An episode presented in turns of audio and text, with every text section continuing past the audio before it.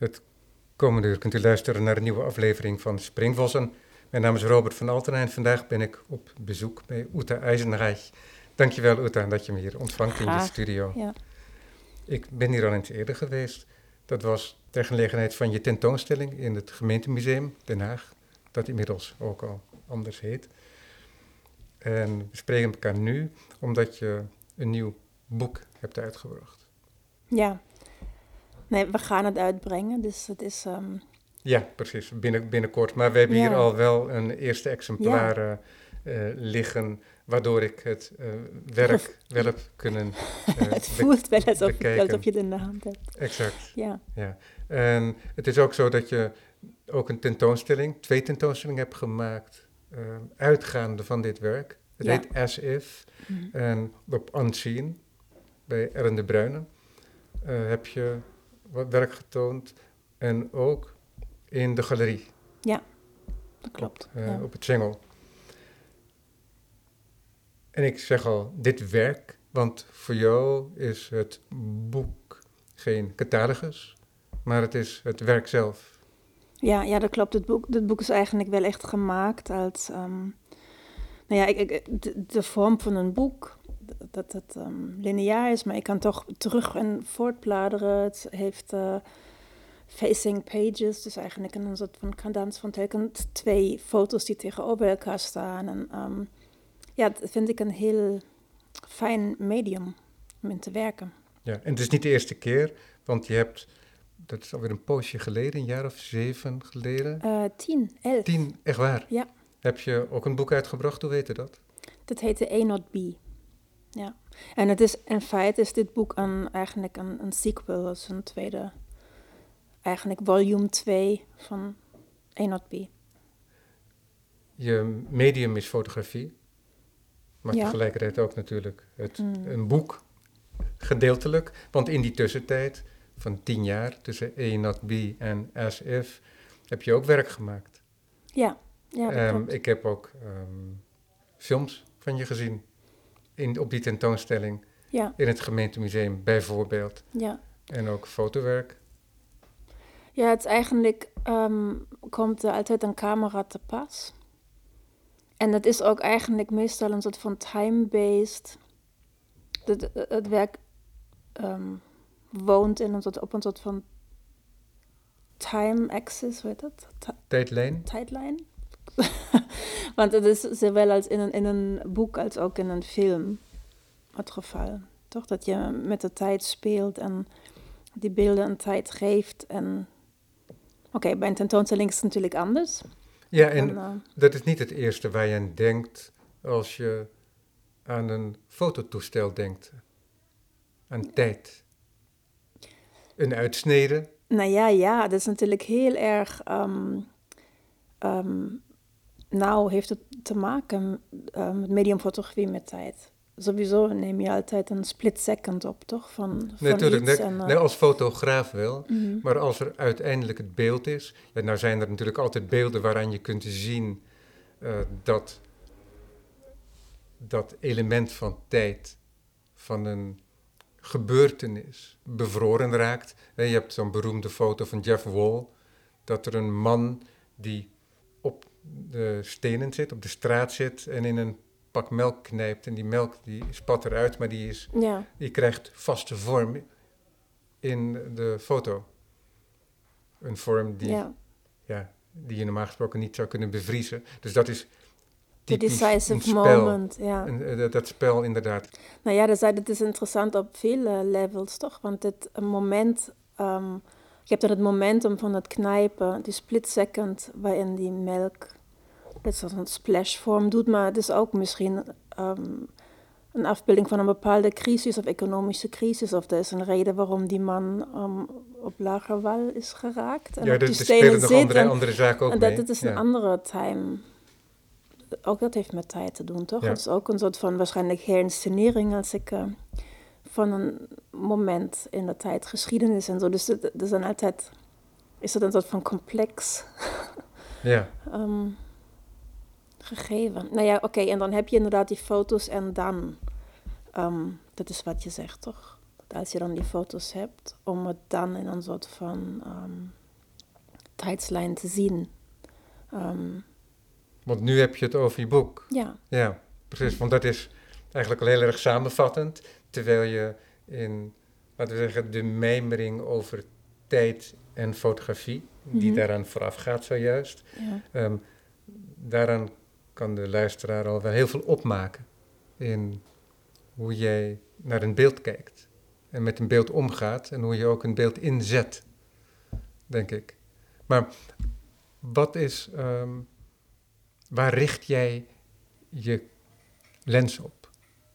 Want je hebt dat apparaat, mhm. ehm, je hebt hier je studio en dit is waar je de meeste foto's ook maakt, denk ik. Waar richt jij je camera op? Eigenlijk is het voorbeeld van Jeff Wall helemaal niet zo gek. Omdat de werkwijze van hem is ook eigenlijk een van herinscenering.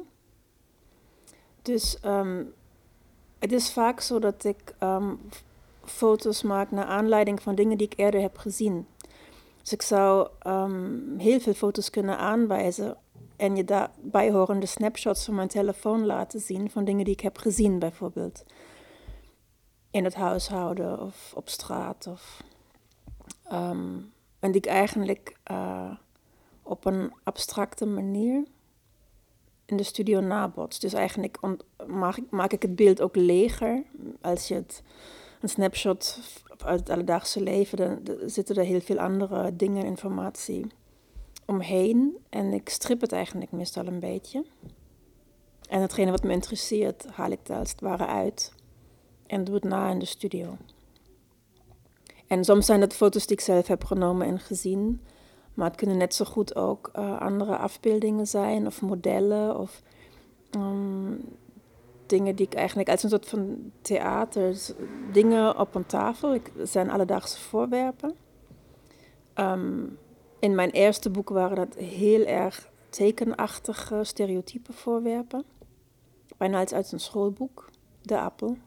Ja, en de, het aapnootmies leesplankje. Ja, wat we in Nederland hadden. Ik weet niet of dat ook in Duitsland bestond. Uh, ja, nou ja, je hebt schoolfiebels. Het is, ja, um, daar had je niet één beroemde, zoals um, um, aapnootmies. Maar dat idee van een soort van schoolfiebel heb je natuurlijk wel. En denk ik, de meeste talen. Nou ja, en ik denk dat nu de voorwerpen wat anders zijn geworden. Wat minder pedagogisch. Ik, noem, ik noem dat aapnootmies. Ik dacht er niet bij na, maar nu ik het noem en me ook weer voorstel, denk ik, er is ook, dit ligt heel dicht bij jouw werk eigenlijk. Omdat wat daar gebeurt, is dat je daar namen hebt persoonsnamen, namen voor dieren, voor objecten. En die gaan uh, vergezeld van een afbeelding. Ja. En dat is een spel wat jij ook speelt.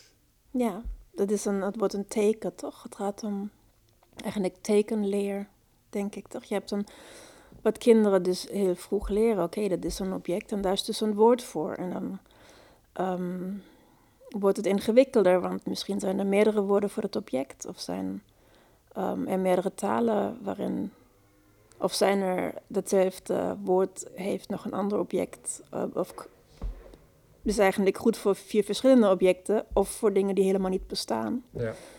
En um, ik denk dat Eenhout Biet tamelijk zo helemaal aan die basis van dit is begonnen. Bij de grondvesten, zeg maar. Dit wat, het is ook um, toegewijd aan en gemaakt voor mijn zoon, die toen vier was. En die dus, het heeft een beetje het idee van in een keukentafel, op een keukentafel met alledaagse dingen de wereld uitleggen, maar wel in een beschermde omgeving. En in SIF is dat geloof ik opgeschoven. Tien jaar, tien jaar opgeschoven waar de wereld opeens wel naar binnen komt. En um, dingen misschien ook niet helemaal zo liefelijk meer zijn of de, pedagogische ook een beetje veranderd wordt. Dus um, mm, bijvoorbeeld gaat het ook over branding. een object is niet alleen een character in een soort van toneelspeeltje waar die ene appel is die persoon en die andere appel is die persoon. En doe je voer je een klein spelletje op voor de camera of voor het kind. Maar ehm, dingen worden ook producten. En die worden ook een beetje geïnsceneerd als iets wat dan ehm, misschien een soort van meerwaarde heeft. Uh, een uh, bepaalde belofte voor een bepaalde lifestyle. En waar ook woorden aan vasthangen, maar die woorden zijn niet meer. Die zeep heet dan niet meer zeep, maar die zeep heet Sunshine, want het is gewoon de brandnaam van die zeep. En, um, dus um, dat spel is ingewikkelder geworden. Het is heel interessant omdat dat idee van reclame, reclamebeeld en beeldende kunst dat is in pop art heel erg uitgespeeld. En die Warhol heeft het heel erg uitgespeeld. En later en ook nu nog dus Jeff Koons. Ja. Die dat spel heel erg spelen. Waardoor ehm, met name bij Koens het beeld ook heel erg afschrikwekkend kan zijn. Ja. En als je het allemaal bij elkaar ziet, zoals ik een paar jaar geleden in het Centre Pompidou was ik opeens echt uh, overdonderd van uh, hoe goed het was.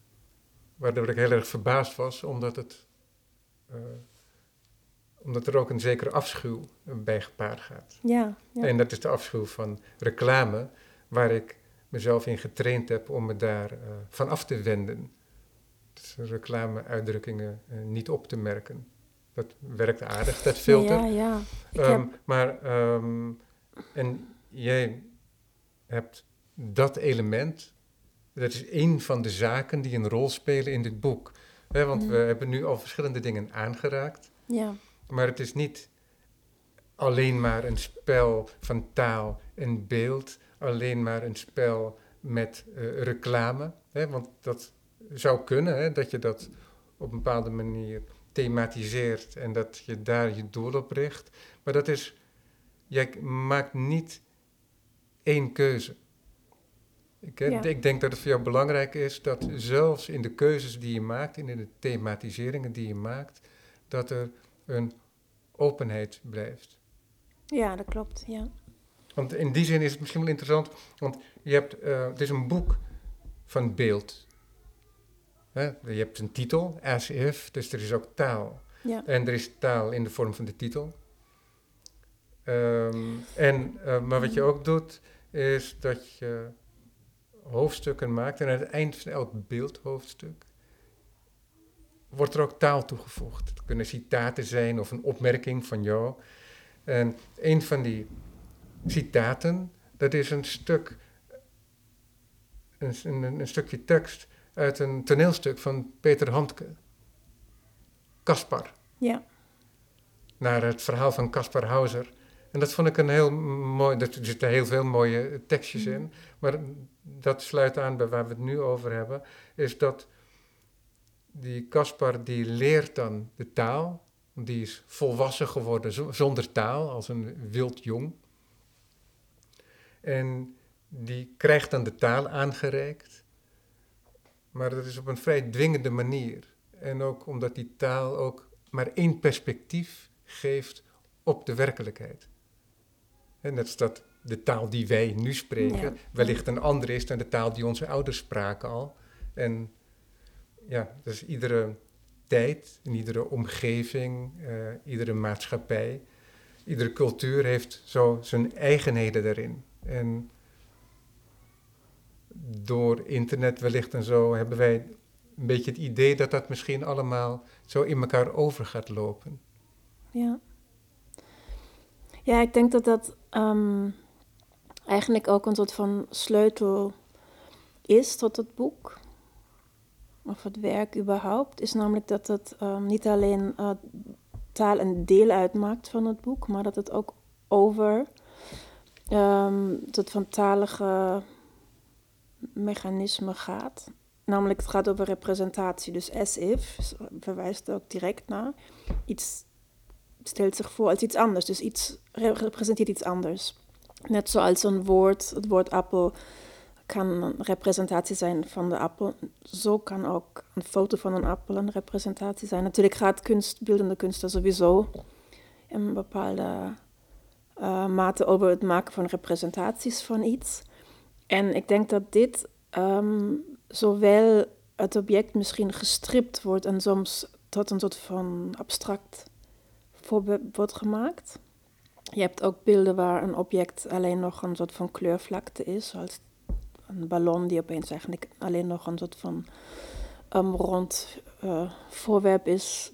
Um, of een, uh, een, schaduwdaarstelling waar je eigenlijk alleen nog een zwarte vorm ziet. Het is sowieso natuurlijk al tweedimensionaal gemaakt in een foto en geframed, maar er wordt meer en meer lagen van betekenis weggestript. En je hebt andere waar die objecten eigenlijk figureren als um, advertisements of een soort van reclamebeelden voor zichzelf. En juist iets toegevoegd wordt. Dus eigenlijk is het um, een spel van, als, als je denkt, je hebt de tafel is eigenlijk het theater, die objecten zijn de figuranten of de, de um, cast. dan ja, figureren die als zichzelf soms, maar soms ook als een soort van abstracte figuren en worden daardoor opener. En soms ook als een soort van reclames voor zichzelf. En ik denk dat, uh, je had het eerder over Jeff Koons. En ik denk bijvoorbeeld Richard Prince, bijvoorbeeld die um, cowboy boeken, waar hij eigenlijk reclames van Marlboro cowboys um, heeft uh, zich toegeëigend door het af te fotograferen. En zo, altijd zo gekropt dat het logo er net niet in is. En uh, dat is natuurlijk, was dat toen um, uh, ook heel dreist, zeggen we in het um, um, gewoon het beeld te nemen. Dus appropriation art, gewoon afpakken eigenlijk van de copyright holder, wat dan Philip Morris is in dit geval. Um, nou ja, ik denk dat, dat, dat, werken met reclame, dat, dat, heb je gelijk in Jeff Koons, Andy Warhol, Richard Prince, veel mensen hebben dat gedaan. En ik denk dat bij mij is het in dit boek vaak ook dat het gaat over het branding en met name dan de brand identity in een woord. Bijvoorbeeld, je hebt het merk Ja, wat voor mij heel erg veel samenvat. In Duitsland heb je een bepaalde supermarktketen, heeft producten en alle producten heten Ja, met een uitroepteken. En um, dus eigenlijk gaat het vaak ook om het woord wat op de buik geschreven staat van het object en speelt dan weer daarmee. Dus eigenlijk is de, de invalshoek een linguïstieke bij de manier hoe ik over reclame denk. Of hoe ik dat onderzoek of hoe ik ernaar kijk. ja, maar is dat altijd, want het komt ook wel eens uit het beeld voort, hmm. toch? Het, is niet, het werkt niet alleen maar vanuit één richting. Ja. Jouw werk.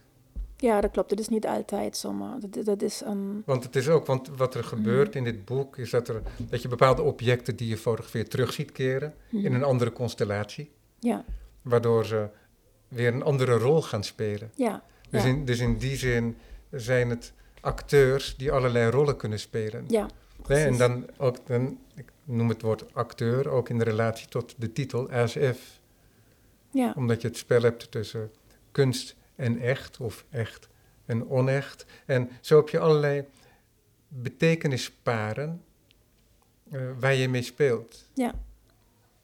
En die je dus ook omkeert. En soms doe je dat letterlijk. Object en woord. Met, met um, object, woord mhm. inderdaad, maar ook een beeld, een positief, negatief. Je, je, dat is een instrument dat je vaak gebruikt, maar in combinatie altijd met allerlei andere mogelijkheden. Zodat je, denk ik, ook iets vindt waarmee je jezelf kunt verrassen. He, want het zijn niet alleen maar tegenstellingen die je zoekt, je probeert ook uit de tegenstelling te komen om weer tot een nieuw beeld te komen. Of zelfs een inzicht. Ja. ja want wat, wat ik heel belangrijk vind om te zeggen ook, ik heb het boek één dag bij me gehad. En het, is, uh, het werkt voor mij, en ik behandel het zelf als een uh, poëziebundel. Mm, mooi. Ja. ja. ja. En dan, heel vaak is het toch zo dat je, met, dat je beeld anders benadert, maar op een of andere manier nodigt jouw beeld ertoe uit om het ja, waardoor het, uh, om het als een poëziebundel te ervaren. Ja. ja. Ik had, wij hadden als referenties ook verschillende ideeën hoe we het kunnen. Want het, zijn heel veel, het is heel veel, was heel veel materiaal over heel veel jaren gemaakt. En ook heel veel uh, tekstmateriaal, kleine uitknipsels uit romans of uit filosofiestukjes. Of ik heb ook een beetje van de theorie van branding en reclame, wat de, de leer daarachter is. En dan gaat het ook over de menselijke geheugen, en meer psychologische invalshoeken en zo. Dus er was uh, heel veel materiaal natuurlijk op tafel. En hoe dat dan vormgeven in een boek hebben we best wel lang um, aan gewerkt. Hoe dat in hoofdstukken gegoten kan worden of in een soort cadans. Ook gekeken naar mogelijke ja, boeken, boekformaten. en ik had ook een soort van raadselboek. Je hebt voor kinderen een soort van oefeningsboeken. Ehm, en er zit een soort van, ik weet niet of het je is opgevallen, maar er zitten telkens een paar glanspagina's in. Ja. Dus eigenlijk is het allemaal op een soort mat papier, best wel beschouwend. En dan komt in ieder hoofdstuk eigenlijk vier pagina's op een soort glanspapier die je eigenlijk meer aanspringen. Ook een soort van uh, op je. Ja, die echt uh, werken als een reclame. Zintuigelijke waarneming of zo. Die werken als een reclame. Dus opeens chocola of iets wat. Um, ja, heel erg verleidend uh, is. Of, um, nou ja, ik heb ook, ik heb ook um, een van de bronnen want er zijn ook filosofiestukjes en bepaalde gedachten die ontwikkeld zijn door bepaalde mensen in het boek uh, um, verwoven. En dat is zo typisch iets waar Byung-Chul Han um, heeft boeken geschreven over um, de transparante maatschappij of hoe esthetica, hoe de schoonheid in een soort van markteconomie behouden kan worden. En hij klaagt eigenlijk over een verlies van schoonheid, omdat uh, het hele breekbare of het negatieve of um, het uh, cryptische um, weggehaald wordt en het beeldje eigenlijk in het gezicht springt. En bijvoorbeeld dit soort dingen, die chocola, die... Ja, wat we eigenlijk, wat we eigenlijk zien is tegen de achtergrond van een kleur, in dit geval is het blauw, maar hij bestaat ook in rood en geel. Ja. Um, zien we een tablet chocola waar de papierwikkel af is en de, de zilverfoliewikkel gedeeltelijk is afgescheurd, waardoor er nog een stuk van de chocoladetablet uh, afkomt te steken tegen de kleurachtergrond. Ja. En tegelijkertijd, um, je ziet wel een schaduwrand, waardoor je ziet dat hij op tafel ligt. Maar als je met een beetje afstand kijkt, dan lijkt hij ook een beetje in de ruimte te zweven. Ja.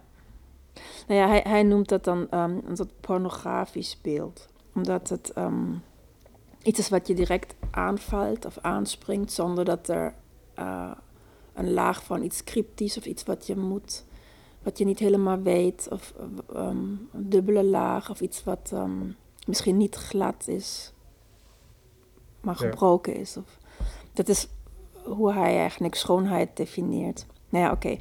Dus eigenlijk is in een soort van beschouwende hoofdstuk is altijd een sequentie van vier foto's die je meer als een soort van reclame, advertisement sectie, die je um,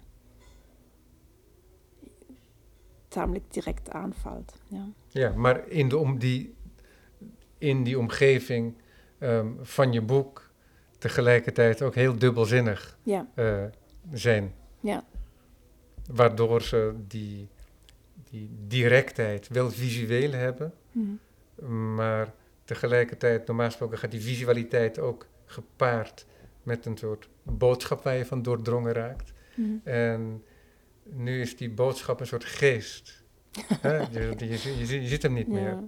Nou ja, misschien is dit. Ik, we zien hier een fles waar de. Dat een Perrier-fles. Die heeft in de zon gestaan, die was half vol. En dan zie je eigenlijk condens aan de binnenkant van de fles. Maar het is zo gefotografeerd dat het eigenlijk rijmt met beelden die we kennen van iets wat juist heel fris is, waar namelijk de condenswater buiten zit en het perelt af van Ja. het kou. Dit is eigenlijk een soort van inversie van die idee. Dus dat is misschien een goede geest in de fles, zeg maar. Het is misschien een, een ehm, goed beeld om die metafoor die je net gebruikte ehm, te illustreren. Ja.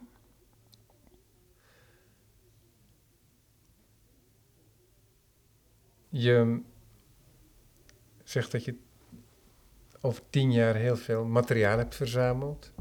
En dan refereerde je aan de taal. aan de fragmenten die je hebt verzameld ook.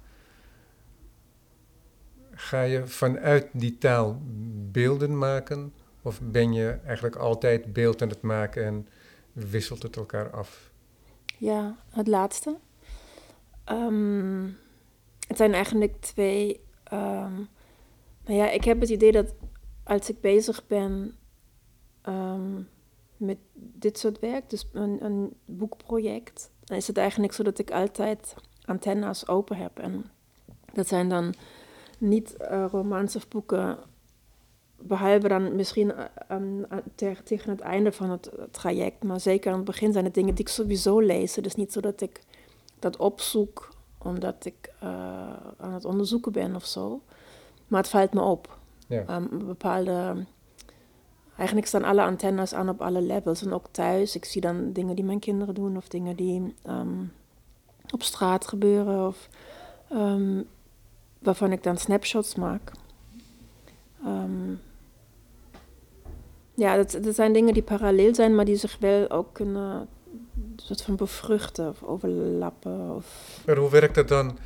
Kijk, want nu, het is, nu lijkt het een beetje alsof je tien jaar bezig bent geweest met het maken van een boek. En het is helemaal niet zo. nee. Ehm, Want tussendoor maak je ook werk. ja, ja, tuurlijk. Hoe gaat dat dan te werk? Ga je dan per beeld, ben je dan bezig met een thematisering? Nou ja, ik zou denken dat er is een soort van passieve fase waar je als een spons dingen zo opzuigt. Terwijl ik met allemaal andere dingen bezig ben. Andere projecten, andere werken, opdrachten. ehm, ehm, maar er komt toch een soort van verzameling. Er is toch een soort bak met eh, citaten die ergens ligt. En er zijn toch een soort van schetsen van foto's. En begin ik ergens mee. Eh, er moest ook een nieuwe levensfase eigenlijk komen. Want het, het eerste boek was vrij snel uitverkocht. En we hadden het opnieuw kunnen doen. Of ik had het soort van kunnen herhalen. Of net in een nieuw jasje. Of net met wat andere werk erbij. Maar ehm dat is van mijn perspectief niet zo aantrekkelijk of uitnodigend. Je wil natuurlijk iets nieuws doen. Maar daarvoor moest ik eigenlijk ook eerst in een andere fase van leven zijn. Als ik nog steeds met een klein kind een, probeer basisdingen uit te leggen met voorwerpen, Ja. dan was het logischerwijs ook niet heel anders Maar geworden. dat is wel interessant, toch? Dat Ja. je zegt dat het ook heel erg samenhangt met jouw moederschap. Ja. En, En, we- en, en dus het, Ja. het, het, het kijken naar de wereld eh, ehm, met je werk, dat dat begeleid wordt door de blik van eh, je zoon, je zoons, Mhm. ehm, zoon en dochter. zoon en dochter, pardon, Mhm. ehm, op de wereld. En Ja. hoe jij dat weer begeleidt. Ja, nou ja, het, ehm, dat is natuurlijk de backstory. hè. Als je dat boek gewoon in de winkel koopt, behalve dat daar misschien staat voor Bella of voor Mia, en je misschien denkt wie is Bella, wie is Mia, weet ik niet of je dat zo door zou hebben. Ik denk het eigenlijk niet. Maar dat is wel, zeg maar, ehm, als je dan de making of of zo, dat is wel ehm, hoe het gaat. En we zijn dus nu, zit ik ehm, met een jongen van 15 en een dochter van 11. En die is in een soort van, dit boek is voor haar. Zij is in een soort van pre-teenage, gaat zo'n beetje tegen de teenage leeftijd aan zitten. En daar heb je toch hele andere en ook duisterere ehm, samenhangen ehm, uit te leggen. Het gaat ook over, ehm, ja, dingen worden dus eh, producten, hebben een prijs, hebben een waarde. zijn koop te koop, waar er wordt gecreëerd, uh, hoe gaat het en ten koste van wat. En het duurde heel lang. Ik had, heel lang had ik soort van theoretische uh, uitleg waarom het eerste boek een beetje een reedschoolgevoel heeft. Een beetje van oude schoolboeken of een beetje jaren zeventig uh, um, elementen leren, mathematiek of dit soort dingen. Ja, maar het hangt ook samen met jouw manier van fotograferen.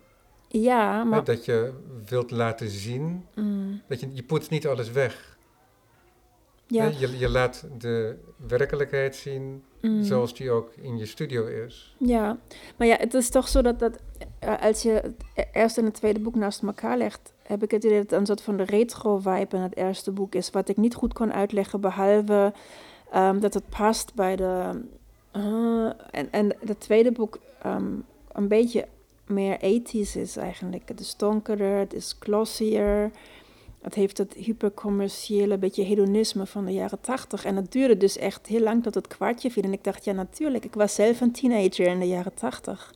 En ik was zelf een klein kind in de jaren zeventig. Dus eigenlijk bij het opvoeden van die kinderen ga je terug naar je eigen ja. uh, kin kindheidsjaren, kindertijd. Ja, maar, uh, maakte jij wezenlijk ander werk voordat je moeder werd? Uh, ja, denk het wel. Ik was altijd of, um, bezig met een soort van ordeningssystemen.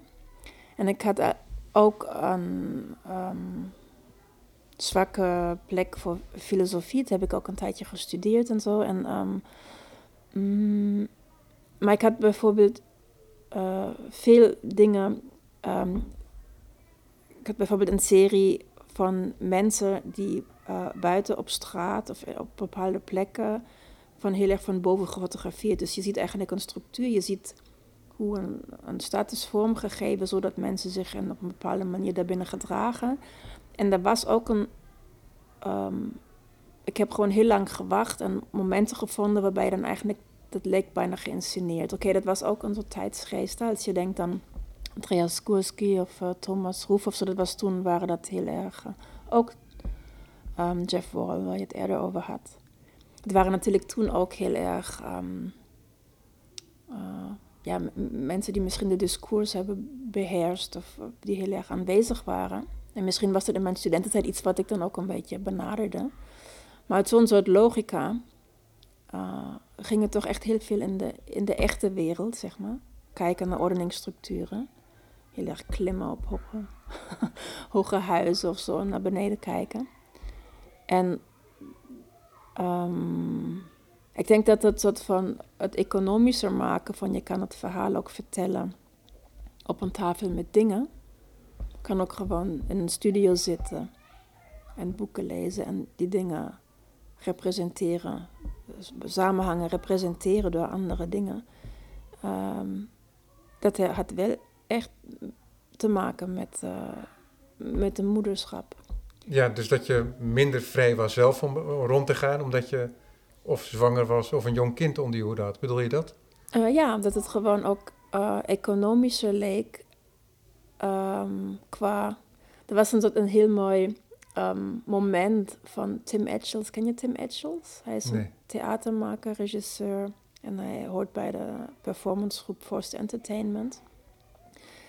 En um, ik denk dat het in een film van hem was, daar ging die um, uitleggen Titanic. Hoe dat uh, 2 miljard dollar heeft gekost om dat verhaal te vertellen. En dan ging hij dat zijn zoon na laten spelen met een Weetabix in melk. En hij gaat eigenlijk gewoon met een lepel dat Weetabix gewoon naar beneden mappen. Tot het omgaat en hij zei, kijk, dat, dat noem ik nou um,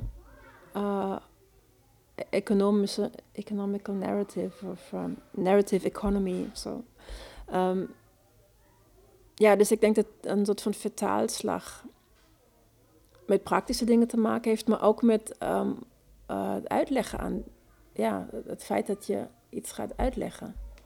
Dus je, je sleept ook een kind niet de hele wereld over. Ja, maar het maakt het ook overzichtelijker.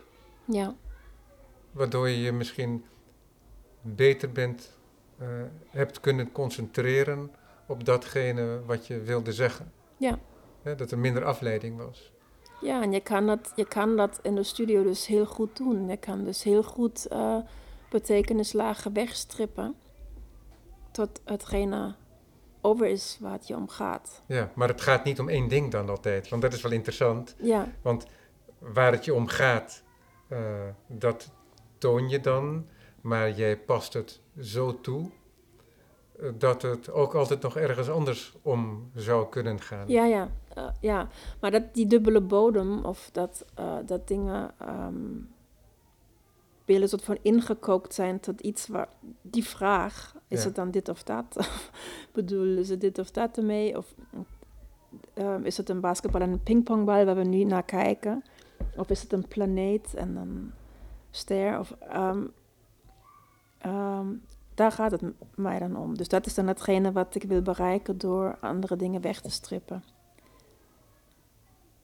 In de studio kan je dus dingen voor zwart en um, ligt er niet, weet ik veel. Als het thuis ligt, ligt het misschien op een pakketvloer en dan denk je, ja, hoezo pakket? En dat vertelt allemaal een verhaal. Alles wat je ziet, um, vertelt het verhaal van wat er omheen is. Ja. En, je, en je gebruikt ook überhaupt al dezelfde instrumenten als de reclamefotograaf. Ja. Ja. In die zin. Ja, dat klopt. Ja, dat was, dat was eigenlijk wel heel leuk om te doen en ook grappig om een bepaalde trucendoos uh, van effecten. Rook en splash fotografie ja. en uh, water onderwater dingen en zo, om dat um, toe te voegen aan het repertoire ja. en uh, te verkennen. Ja. ja. want wat mooi is, is dat er soms, dan sla ik zo'n pagina open en de, de, een van die glossies, dat is volgens mij een kop koffie in een, um, volgens mij, rood aardewerk. Een, uh, Deze, die je net voor ja, je hebt. Oh, dat is de koffiemok die ik Die ook je voor me heb. Nou ja, kijk ja, eens. precies. Wat goed. En, ehm, en dan zie je dat daar los van komt een hele mooie damp.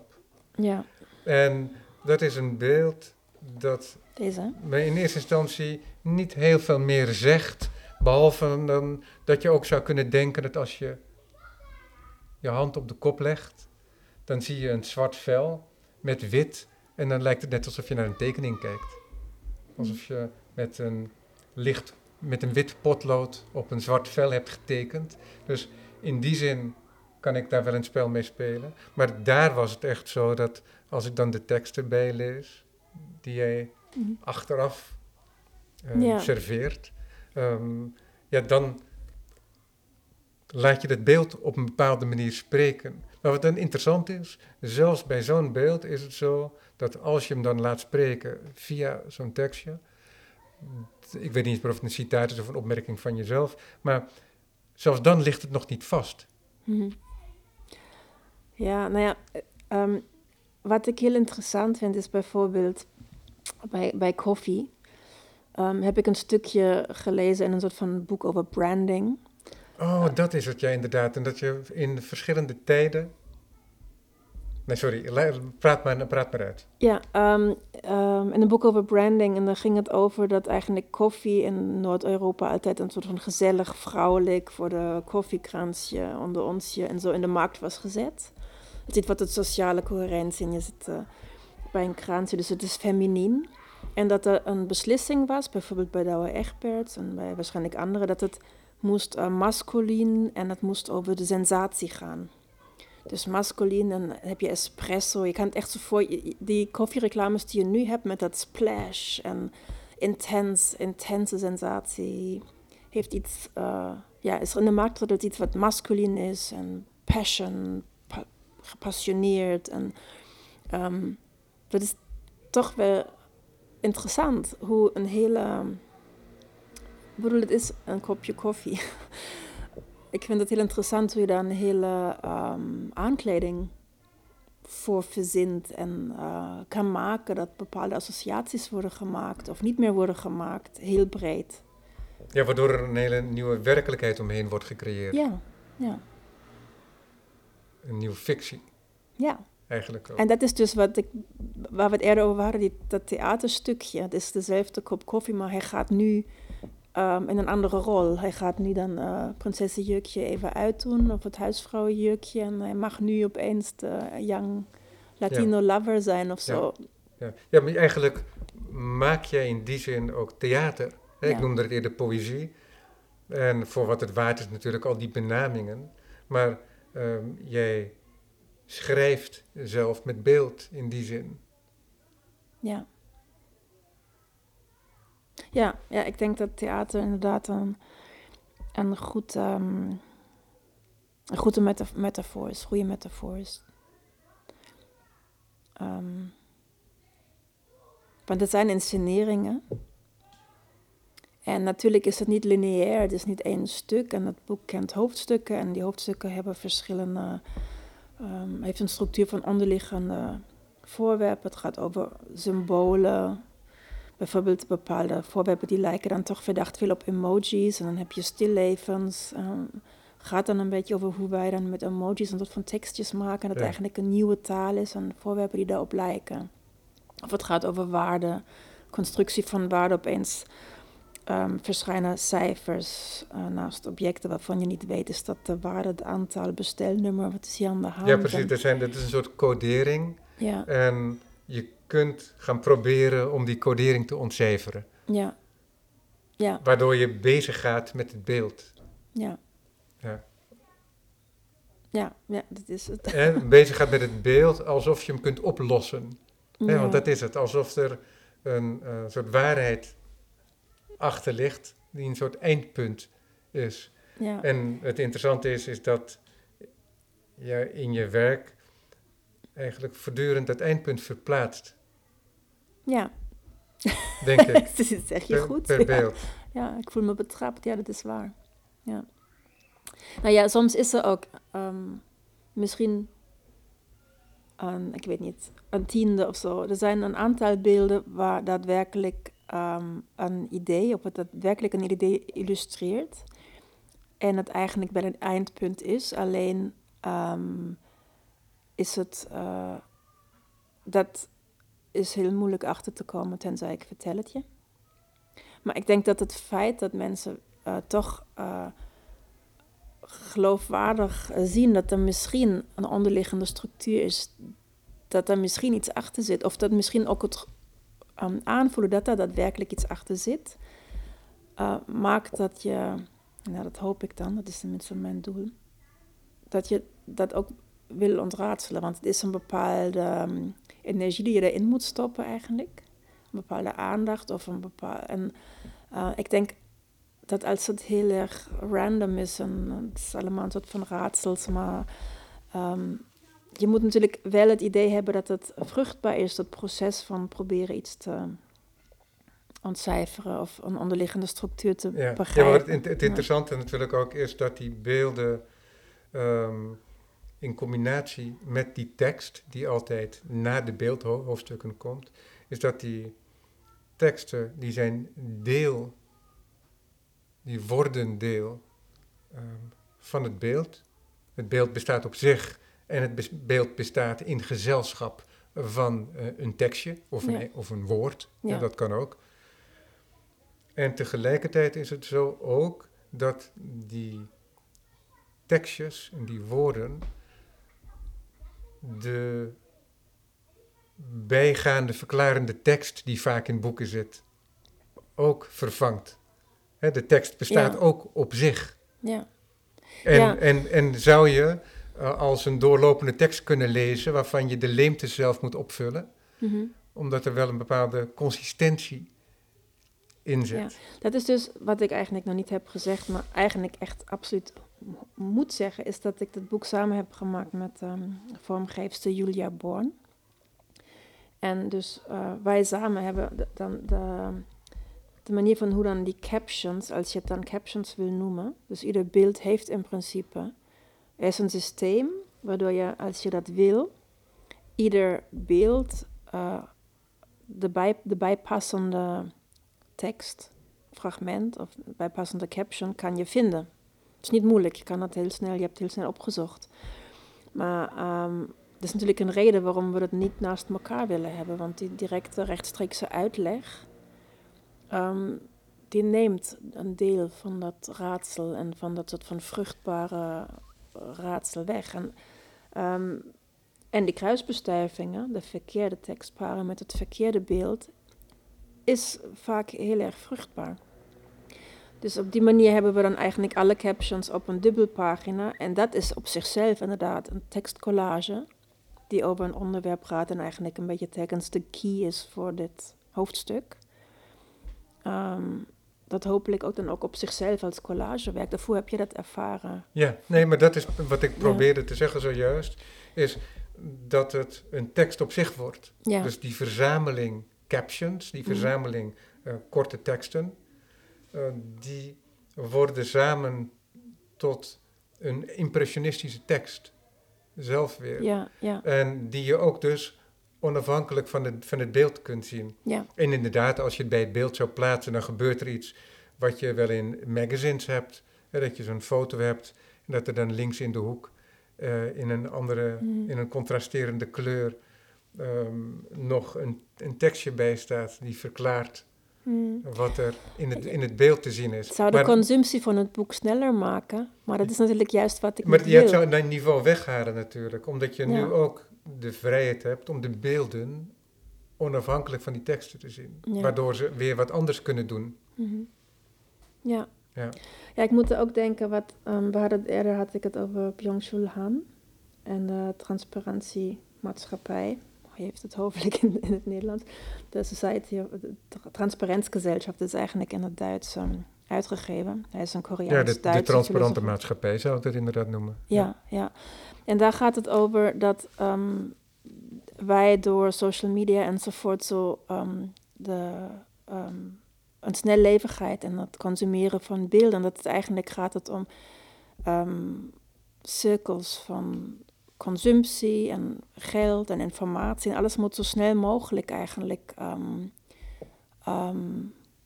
die cirkels moeten zo snel mogelijk sluiten. En en is een, oh man, hoe heet het in het Nederlands? Beschleunigung, accel- acceleration, een Een versnelling. ja. Er is een versnelling aan de hand van deze eh, informatie en ehm, ook geld wat in heel snelle cirkels moet gaan.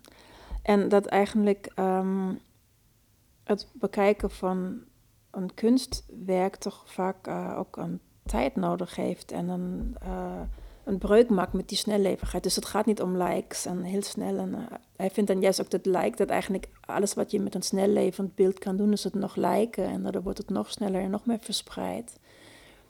En nou ja, dat echte schoonheid of echte kunst ook iets heeft wat een soort van disruptive is, wat eigenlijk die snelheid tegengaat, wat complex is. En eh, daarmee breekt. Een beetje zand in een machine van eh, eh, eh, dat vind ik een, een mooi beeld. En ik denk dat de, de captions erbij te doen maakt het sneller consumeerbaar. Ja. Maar wil ik dat? Nee. Nee, precies. Ja. Nee, maar dat- ik vind die opzet vind ik zeer geslaagd. En kijk, dit boek is er, maar je hebt er ook twee tentoonstellingen Ja. gemaakt die gerelateerd zijn aan het boek. Hoe functioneert dat dan? Ja, dat is, ehm, dat is interessant. Ehm, want dan heb je natuurlijk, eh, luistert, een tentoonstellingsruimte, hele andere. ehm, je hebt niet het, doorbladeren en dat jij kan structureren, een soort van timeline, dat misschien de lezer tegen draad kan gaan of zelf een weg kan zoeken. In iets wat, ehm, nou ja, zeg maar, een film is heel dwingend. Dan heb je beeld, jij gaat de beelden maken zoals je ze wil hebben, zolang je ze wil hebben.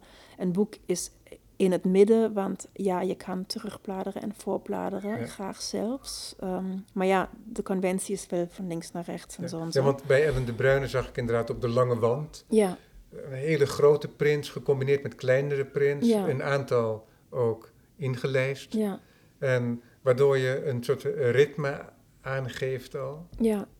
En ook eh, de aandacht stuurt. Ja, en zeg maar, eh, als je dan hebt film, boek en een presentatieruimte, is dan een, derde eh, zeg maar genre, maar, daar kan natuurlijk de, de kijker loopt rond zoals hij zelf wil. En ehm, Ehm, die, die beelden moeten eigenlijk uh, iemand roepen. Maar door de grootte kan je ook veel meer een link leggen met bijvoorbeeld reclame. Dus er waren ook vrij uh, grote advertentieachtige werken die naast elkaar liggen. Naast misschien een soort van collage van wat kleinere werkjes. Die, ja. Um, ja, want wat je zeker niet doet, is dat je een doorsnee geeft van je boek. Nee. Dus, het, is, eigenlijk... dus uh, het ziet recht uit als heel ander werk weer. Ja, ja. En wat ook mooi is, bijvoorbeeld een van de objecten die je hebt gefotografeerd, die in het boek zitten, is een, uh, iets wat eruit ziet als een, een kubusje mm van piepschuim. Ja. En die is ook te zien, die foto, bij Ellen de Bruyne, of was te zien. Mm want als dit uitgezonden wordt, is de tentoonstelling al afgelopen. Ja. En daar voeg je toch weer wat aan toe, want die foto die is ingelijst en die zit achter ontspiegeld glas, waardoor het een objectje wordt. Hmm. En ik merkte toch echt dat er een soort transformatie plaatsvond in waar je naar kijkt. Dat je niet precies weet waar je naar kijkt, want je ziet de structuur van het piepschuim hmm. op de lichte wand van die kubus. En dan vraag je ook nog af of het inderdaad een kubus is of een plat vlak.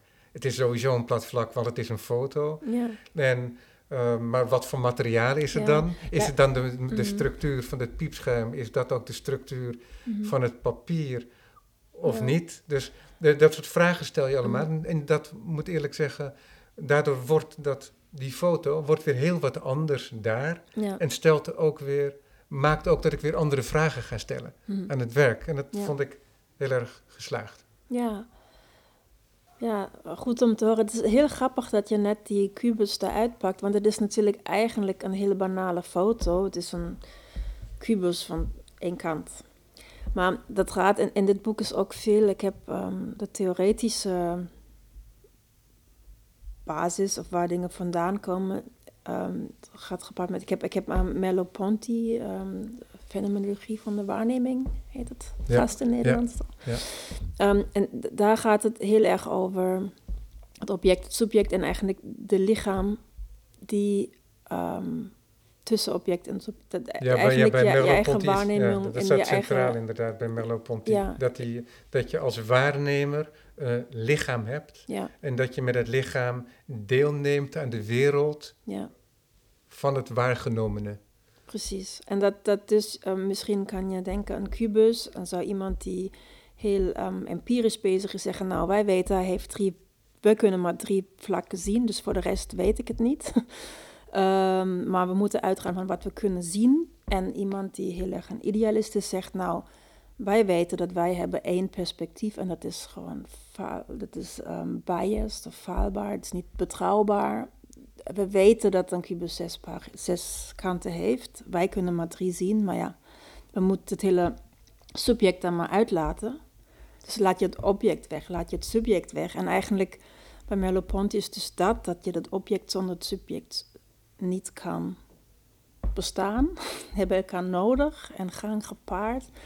Vond ik een ehm, heel interessante gedachte. Dus er is een soort van lijfelijkheid misschien ook in as. Dat het, en dat gaat dan weer ook met die beetje op zintuigelijke waarneming geënte ehm, advertentie, reclamefoto's. Wat gaat over chocola of hete koffie of zo. De lichaam op een andere manier de in, in het speel komt of überhaupt in het speel komt. Ja, precies. Want als we chocola zien, dan denken we ook aan chocola die smelt op de tong. En Ja, Bijvoorbeeld. ja, precies. Het is toch een, eh, iets wat op de zintuigen speelt. Dus Ja. ik vind het heel grappig dat je die kubus eruit hebt gepakt. Want Ja. daar hangt voor mij ook heel veel aan. Ja, het sprong eruit voor me.